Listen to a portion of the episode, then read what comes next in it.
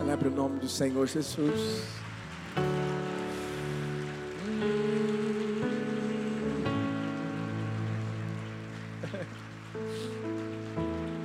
A Bíblia diz assim: Vinde a mim, todos vós que estáis cansados e sobrecarregados, e eu vos aliviarei. Eu creio que essa manhã vai ser uma manhã de descanso para a sua alma. Não é que você não está cheio de Deus. Talvez você está cheio de problemas. Você só tem que saber o que é que você tem que fazer com esses problemas. E aí as coisas vão mudar. Fala para essa pessoa que está perto de você, tudo vai ficar bem. Olha para outra e diz assim: tudo vai ficar bem. Vai ficar bem. Senta aí no seu lugar, você que está online, tudo vai ficar bem. Tudo vai ficar bem. Talita certa vez disse que a depressão é a gripe do século 21. Falar em gripe, né? Meu Deus do céu, na época de coronavírus. Eu acredito muito nisso. Eu não sei se você sabia, mas o Brasil, é uma pesquisa que foi feita pela OMS. A gente não acredita muito no que a OMS diz, mas nisso a gente acredita. Aproximadamente 121 milhões de pessoas no Brasil estão depressivas. Isso nos coloca como o número um no ranking de países onde existem pessoas com depressão. O mais interessante é ao mesmo tempo que o Brasil é campeão em, em números de pessoas com depressão, o Brasil é campeão em, em, em memes. Eu acho que o Brasil é um país que tem que ser estudado, gente. O brasileiro é, eu vou dizer uma coisa. Você sabe que o brasileiro faz piada com tudo, né? Eu acho que se for do Ceará, mais ainda, que o povo de Fortaleza é muito engraçado.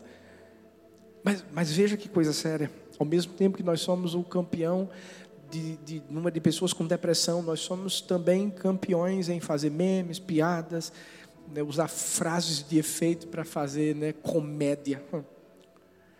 E você sabe o que, é que isso significa?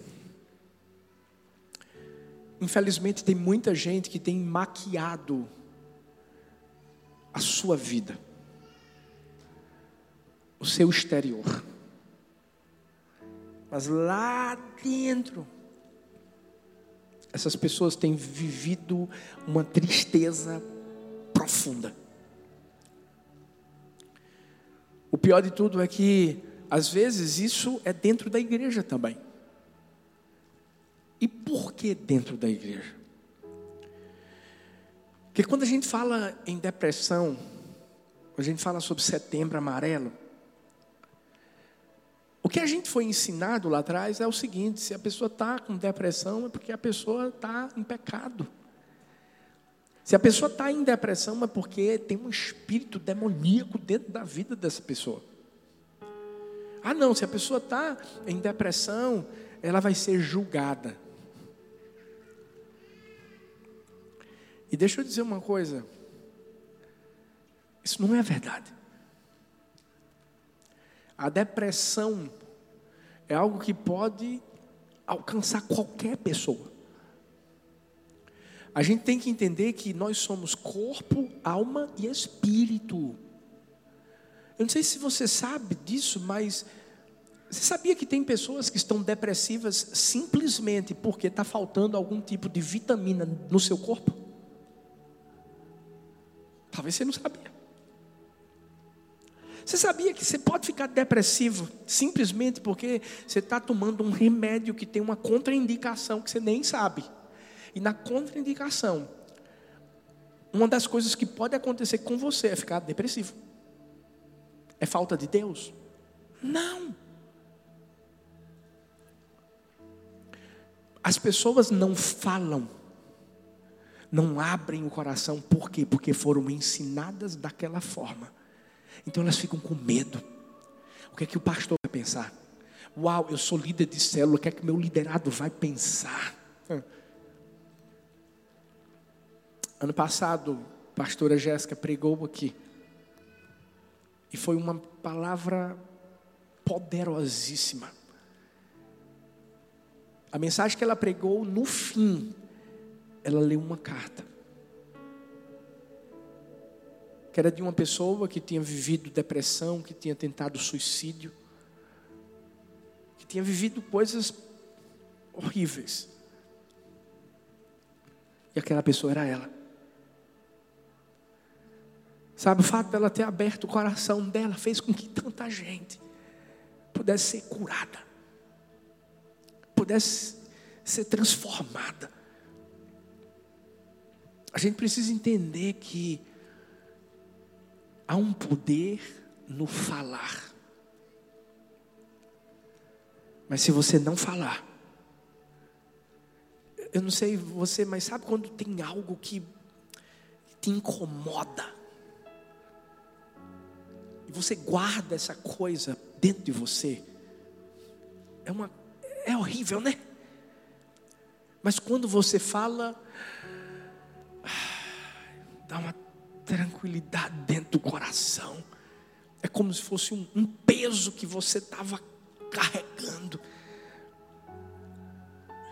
É isso que acontece. Eu quero mostrar hoje para mim, para você, que há um poder tão enorme no falar o que está dentro aqui do nosso coração, no desabafar. A gente precisa viver mais o amor de Deus, gente. E, e você sabe como é que a gente vive o amor de Deus? É, é, a, a Bíblia mostra que perguntaram a Jesus qual é o maior mandamento da lei. E ele disse: ame o Senhor, o seu Deus, de todo o coração, de toda a alma, de todo o seu entendimento. Esse é o, é o primeiro mandamento. Mas o segundo, Jesus fez questão de incluir: ame o seu próximo como a si mesmo. Você sabe o que, é que o mundo está precisando nesse momento? Não é de mãos que vão apontar, mas mãos que vão ajudar. Quando a gente entende que igreja, igreja é um hospital. E no hospital você vai para morrer? Não, você vai para ser cuidado, tratado. Você vai para receber um medicamento bom, você vai para ouvir aquilo que médicos experts na área vão trazer para você, porque a sua esperança qual é? Sair de lá bem. A igreja é a mesma coisa. E como é que a gente pode então viver esse amor? Ei, a gente vive esse amor ouvindo as pessoas, escutando o que elas têm para dizer, fazendo com que elas abram o coração, porque é isso que eu, é isso que eu vivo, gente.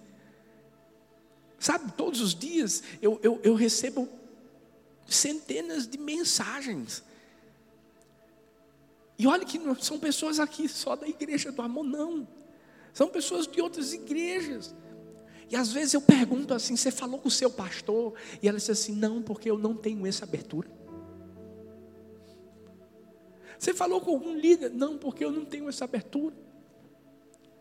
A gente precisa, a gente precisa destruir esse fundamento errado que foi criado lá atrás, onde você não pode abrir o coração, você não pode falar o que você está vivendo, onde você não pode né, desabafar. A palavra certa é essa: desabafar. Feita aquela criança que eu contei, o bebezinho que chora, chora e ninguém sabe o que está acontecendo. Por quê? Porque o bebê não consegue falar. A fala é um grande instrumento de transformação. E se a gente entender que a gente pode abrir o coração para Deus em primeiro lugar, mas depois para pessoas que te amam, para pessoas que estão aqui, ó, do teu lado, que estão aqui para te escutar, que estão aqui para te ajudar.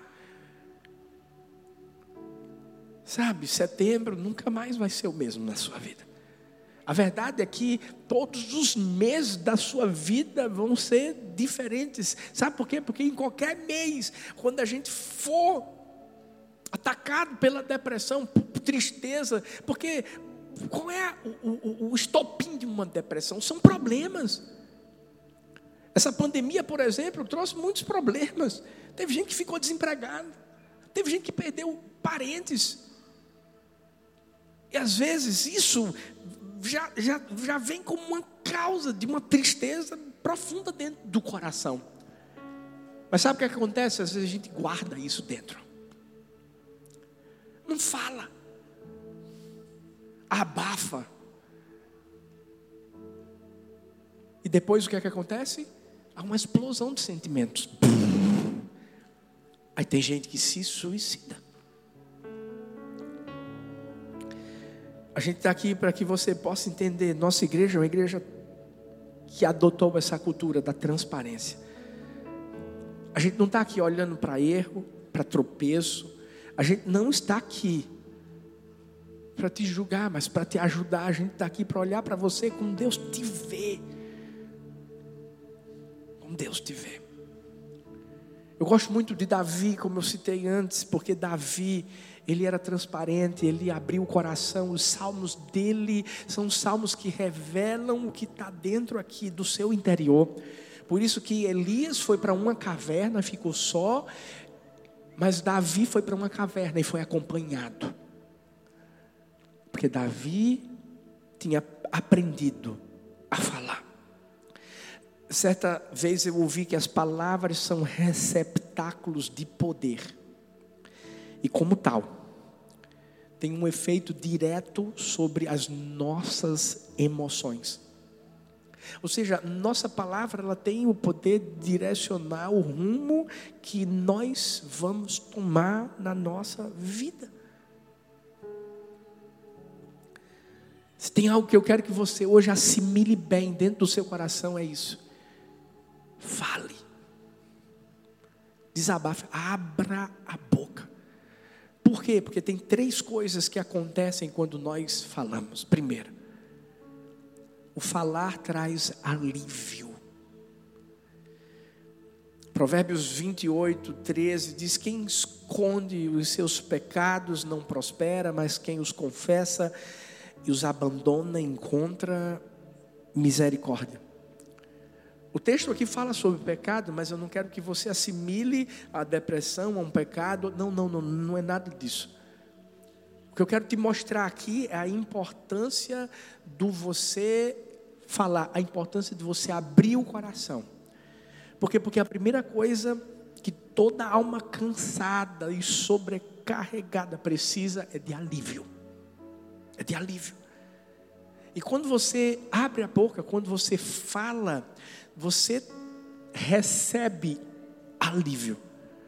Qualquer um que viveu qualquer tipo de situação sufocante, que tinha que falar alguma coisa e nunca falou, se, se sentiu aprisionado. Quer ver uma coisa? Uma pessoa que foi estuprada e nunca falou. Se prende, você prende em você algo que você tem que soltar. Tem tanta gente que não consegue viver o futuro que Deus sonha para a sua vida, sabe por quê? Porque ainda não liberou o que está aqui dentro. Agora, o que é que acontece quando essa pessoa abre o coração? É um peso que sai de dentro de você. É um peso. Gente, nós não fomos feitos para guardar segredo. Eu, eu descobri que a, a, própria neurociência afirma que, que a sensação de guardar um segredo é, é semelhante a de estar mentindo.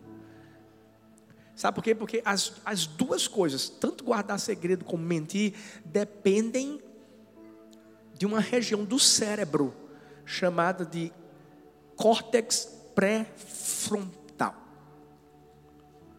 Você sabia que essa região do nosso cérebro é, é a região que guarda o segredo, mas o interessante é que é como se ele não conseguisse. Os cientistas fizeram uma pesquisa e eles mostraram que é como se a gente não fosse feito para guardar segredo nem para mentir. Vê como Deus é demais. Deus já fez a gente para abrir o coração. Isso é pesquisa, gente, pesquisa. Por quê? Porque quando a gente guarda alguma coisa, os cientistas disseram que esse próprio órgão ele reage de forma negativa. Negativa. Ou seja, ninguém aqui foi feito para pegar entulho e colocar na sua vida e, e se vir de peso. A gente tem que abrir o coração. Diante das lutas, das lides que a gente enfrenta. Uma mulher chamada Sarah Adams, era uma inglesa, escritora, fazia muitos poemas e, e hinos tão lindos. Ela não tinha uma saúde muito boa, mas ao mesmo tempo ela já tinha vivido tanta coisa na vida dela difícil. Por exemplo, a mãe dela morreu quando ela era criança e ela tinha uma irmã que tinha uma saúde muito debilitada também, sofria muito. E um dia essa mulher, ela começou a orar a Deus, ela começou a falar com Deus e começou a, a, pensar na mãe que tinha perdido, na, na irmã que era debilitada na sua saúde, e começou a, a pensar na cruz que ela levava. Mas ela começava a entender que a cada dificuldade que ela passava, ela ficava mais perto de Deus, ela confiava mais em Deus. E pensando nisso, ela começou a escrever um hino para aliviar as dores da sua alma. A história diz que algumas vezes Sara dizia que o sol desaparecia, que a lua se tornava escura. Mas nesses momentos tenebrosos, mais uma vez ela parava e pensava: isso está me levando para mais perto de Deus. E ela se lembrou de Jacó, que de uma pedra fez um travesseiro para ele dormir que sonhou com uma escada que ligava ao céu. Que depois pegou a pedra, fez um altar e adorou o Senhor. E veio mais uma vez uma ideia de uma canção. E ela escreveu essa canção. Andando triste aqui na solidão. Paz e descanso a mim, teus braços dão. Sempre de suplicar, mais perto quero estar, mais perto quero estar, meu Deus, de ti ela escreveu essa canção. Sabe por quê? Ela entendeu que aquilo que ela vivia precisava ser falado, porque se ela falasse, traria alívio para ela. A morte da mãe, a doença da sua irmã, a sua própria enfermidade. Veja que coisa interessante, o alívio que ela recebeu foi o que trouxe alívio. E o que tem trazido alívio para muita gente que, como eu, quantas vezes a gente não já cantou essa canção, gente? É ou não é? essa canção trouxe a esperança do cuidado de Deus sobre a nossa vida. Você sabia que quando o Titanic estava afundando, havia uma orquestra de músicos lá. Você sabia que essa foi a música que foi cantada quando o Titanic afundava? A música que trouxe esperança para pessoas que não sabiam se iam viver aquele momento, se seriam resgatadas ou não. Mas quando aquela música começou a ser cantada, algo começou a ser gerado dentro do coração de todos ali. Sabe, desabafar, falar, não vai aliviar somente sua dor, mas vai transformar e aliviar a dor de outras pessoas também. Emily Dixon disse: se eu puder aliviar o sofrimento de uma vida, ou se conseguir ajudar um passarinho que está fraco a encontrar o ninho, a vida terá valido A nossa vida não foi feita para que a gente pudesse vivê-la com pesar, com dor, não. A nossa vida foi feita para que a gente pudesse viver em alívio. Senão Jesus não teria dito: Vinde a mim, todos vós que estáis cansados e sobrecarregados, e eu vos aliviarei.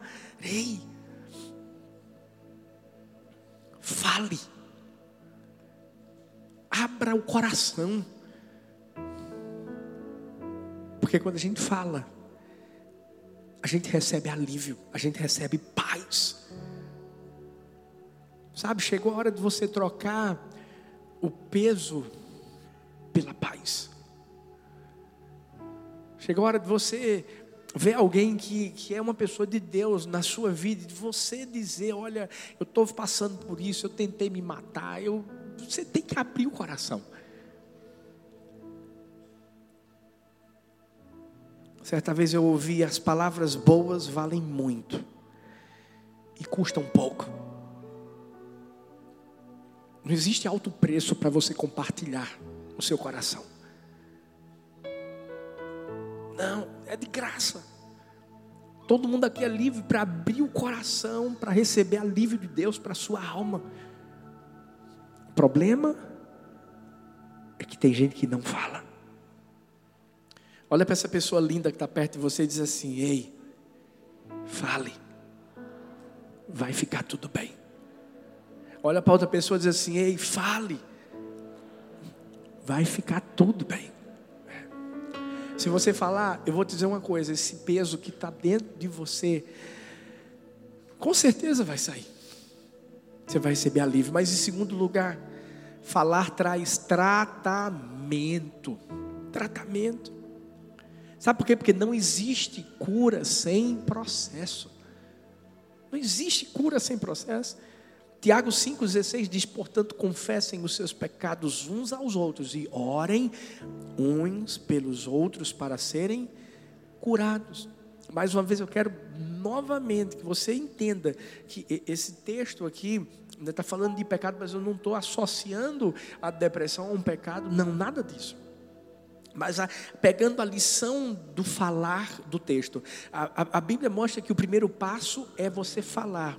O segundo é a persistência. Por isso que é, é, Tiago diz assim: confessem os pecados uns aos outros e orem, orem uns pelos outros para serem curados. Tem muita gente que começa, mas não conclui o seu processo. Tiago fala: confessem e orem.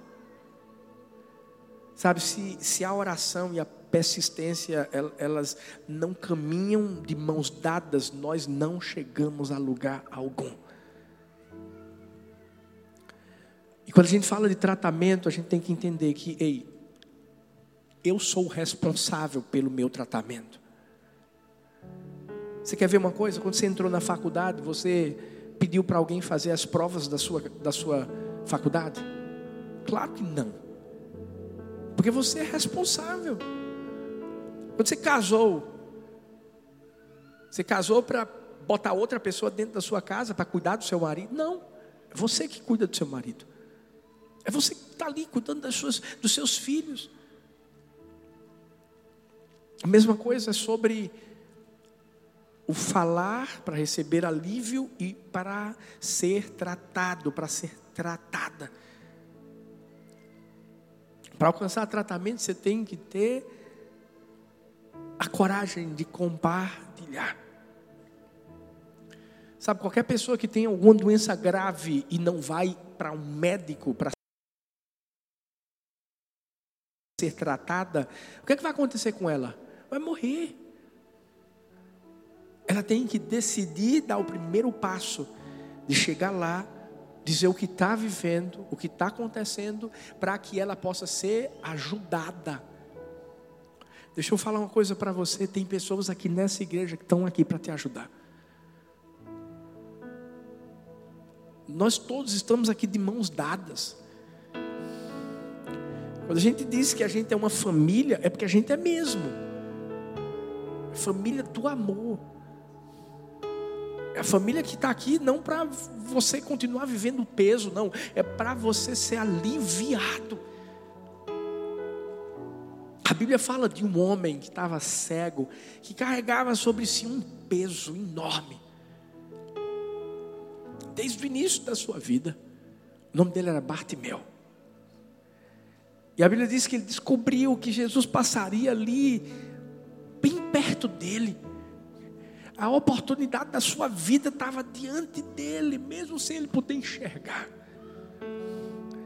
A Bíblia diz que ele falou. A Bíblia diz que ele gritou. A Bíblia diz que ele não perdeu tempo. Jesus, filho de Davi, tem compaixão de mim. E naquele momento, as pessoas ouviam a voz dele, mas não queriam dar atenção. Talvez você até diz, diz assim, pastor, eu já falei, eu já tentei falar, mas eu, eu, tive pessoas que não me escutaram, eu tive pessoas que me julgaram. Ei, deixa eu te falar uma coisa, fizeram a mesma coisa com ele. Os próprios discípulos começavam a dizer assim: para de gritar aí, para de gritar, para de gritar. Talvez a igreja, eu digo igreja instituição, sabe, tentou amordaçar sua voz para dizer assim: cala a boca. Tem coisas que você não pode falar. Ei, não, você tem que falar mesmo. Ninguém vai jogar pedra em você por isso. Você sabe o que, é que esse homem fez? Ele continuou gritando: Jesus, filho de Davi, tem compaixão de mim, tem compaixão de mim, tem compaixão de mim. Deixa eu te falar uma coisa: a sua dor é importante para Jesus. Vou repetir isso porque você tem que entender isso. A sua dor é importante para Jesus. Fala, abra a boca. Seja aliviado, mas também seja tratado. A Bíblia fala que Jesus mandou ele ir, ter com ele. E quando ele chega, sabe o que, que Jesus fez? É isso que Jesus fez. Jesus passou a responsabilidade para aquele homem. O que é que você quer que eu faça? Você está querendo enxergar? O que é que você quer que eu faça? Fala para mim naquele instante, ele disse assim: Eu quero ver, eu quero enxergar, eu quero viver o que eu nunca vivi na minha vida, Jesus. Sabe, tudo muda quando a gente fala para Jesus aquilo que está aqui dentro e que nos aprisiona e, e que traz peso sobre nós. Dá esse primeiro passo. Sabe, nós temos, nós temos aqui o pessoal da intercessão do amor. O pessoal da intercessão do amor está aqui para orar por você. O pessoal da intercessão do amor está aqui para ouvir você. Sabe, nos sábados a gente tem ali manhãs de cura. O pessoal da intercessão do amor está ali para poder ouvir o que está dentro do seu coração. Aí você vai ter tratamento. Mas você vai ter que, que dar o primeiro passo. Um passo de cada vez, isso. Alguém disse que a paz é uma jornada de mil quilômetros que deve ser feita um passo de cada vez. É verdade. Você está pensando que a paz se conquista de uma vez só? Não, não, é uma jornada árdua mesmo. Onde a gente está dando um passo de cada vez. Agora entenda que nessa jornada você não precisa trilhá-la sozinho. problema é quando você está só e tem uma hora que você não aguenta mais. Eu posso garantir uma coisa a você: se eu e Talita não tivéssemos a igreja do amor, no momento em que nós vivemos uma das maiores provas da nossa vida com a nossa primeira filha, foi uma jornada. Três meses, um passo de cada vez, um passo de cada vez. Mas deixa eu te dizer uma coisa: a gente tinha vocês a gente tinha pessoas que oravam por nós, a gente tinha pessoas que mandavam mensagem, a gente tinha pessoas que estavam lá para segurar nossa mão. A gente venceu, mas porque a gente não esteve sozinho. Quando você fala, você recebe alívio. Quando você fala, você começa a ser tratado, porque você vai ter alguém perto de você. Faça só o que você pode fazer. Esse é o primeiro passo. E aí Deus vai fazer aquilo que você não pode fazer. Aí Deus vai, vai te levantar. Quando a gente fala, a gente recebe alívio. Quando a gente fala, a gente é tratado. Mas quando a gente fala, a gente é transformado. Até porque esse é o, é o propósito. Não é viver uma depressão para o resto da vida. Não é, não é viver uma tristeza resto. Não, não, não. Salmo 51, versículos 12 e 13 diz assim: Torna a dar-me a alegria da tua salvação e sustém-me como espírito voluntário. Então ensinarei aos transgressores os teus caminhos, e os pecadores a ti se converterão. O Salmo 51 um salmo de Davi, ele fala sobre transformação. Interessante. Davi antes viveu inúmeras provas, Saul perseguindo, seu filho perseguindo, é, é, o erro dele na sua vida, tudo isso. Mas em nenhum momento Davi deixou de abrir o coração, de falar. Antes ele estava doente, mas agora ele se tornou um agente de cura. Interessante porque o texto diz: torna a dar-me a alegria da tua salvação. Sustém-me com o espírito voluntário, então ensinarei. Ou seja, primeiro ele abriu o coração, ele é curado para depois ele ensinar. Para depois ele ser um instrumento de cura na vida das pessoas. Ou seja, aquele que estava na beira da morte, abriu o coração, recebeu alívio, foi tratado, agora é um agente de vida. Alguém disse que a nossa dor é o nosso ministério. E é uma verdade. Mas quando eu digo que é o um ministério, não é porque a gente vai viver aquela dor o resto da vida. É porque a gente vai vencer essa dor. Talvez você está aqui hoje e existe uma dor dentro do seu coração, a dor do luto, você perdeu alguém. Mas até hoje, você não falou. Até o dia de hoje, você não abriu o coração. E por isso que você carrega aquele peso. Ah, pastor, mas eu não sei como é que vai ser. É como se eu não, é como se, se eu não amasse mais aquela pessoa que, que, que, que me deixou. E deixa eu te dizer uma coisa. Essa pessoa não vai vir. Mas um dia a gente vai a ela. É isso que a gente precisa entender.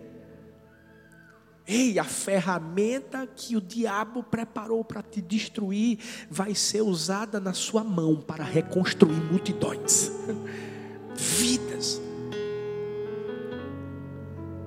Porque quando a gente fala, a gente não só transforma a nossa vida, a gente transforma a vida das pessoas.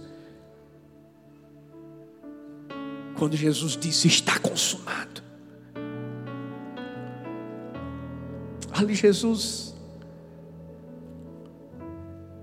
ele colocava um fim na escravidão do pecado na minha vida e na sua vida. Tragada foi a morte pela vitória. Aquilo que Jesus viveu trouxe transformação para a nossa vida. Ou seja, aquilo que eu vivo, a, a, a, o alívio que eu recebo, o tratamento que eu recebo, a transformação que eu recebo, vai transbordar sobre a vida das pessoas que conhecem a minha história. Olha quantas pessoas não já foram abençoadas através do testemunho que Talita deu. Você vai dar conta. Sabe, a maioria das pessoas que eu conheço que chegam para mim comentam testemunho. E são tantos outros testemunhos poderosos que são gerados através desse. Fale, alivie a sua alma, seja tratado, seja transformado. Sabe por quê? Que Deus vai te usar lá na frente. Porque se você não falar, infelizmente alguém pode deixar de ser abençoado, abençoada por causa de você. Eu vi a história de um irmão que trabalhava em uma fundição.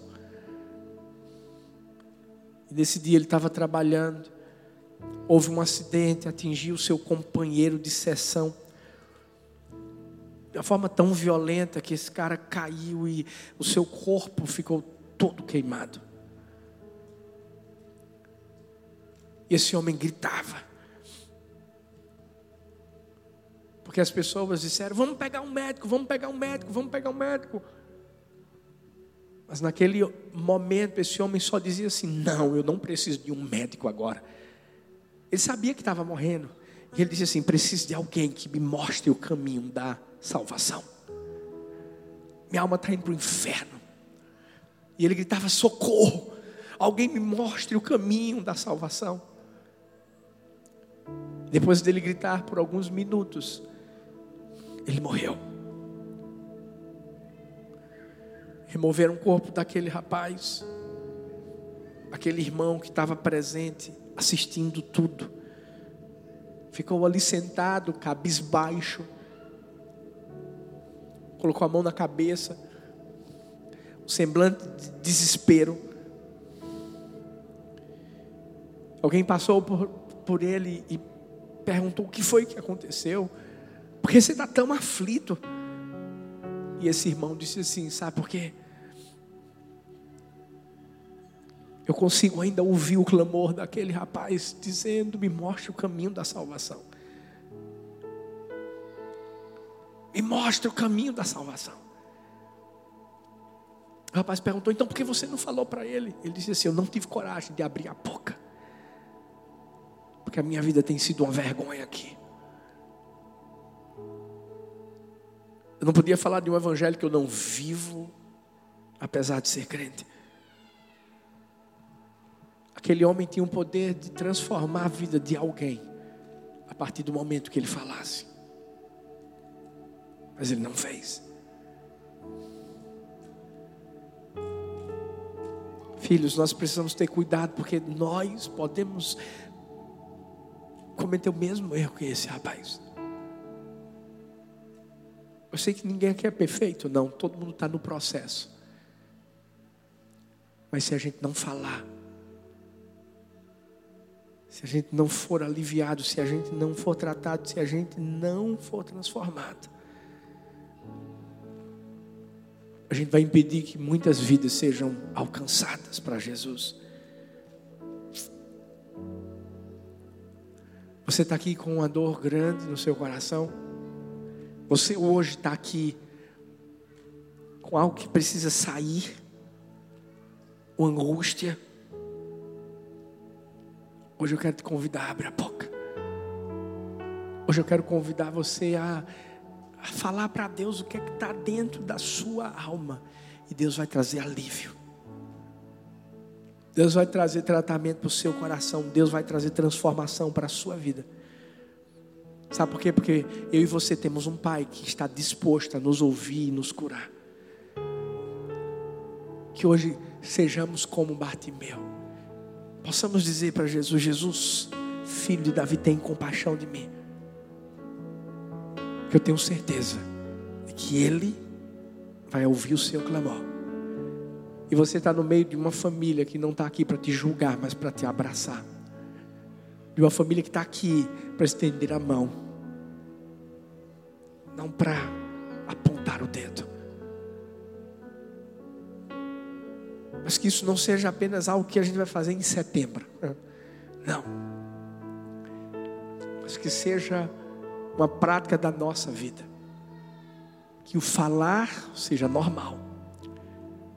Para recebermos a cura que precisamos receber e levarmos para outras pessoas. Fique em pé no seu lugar.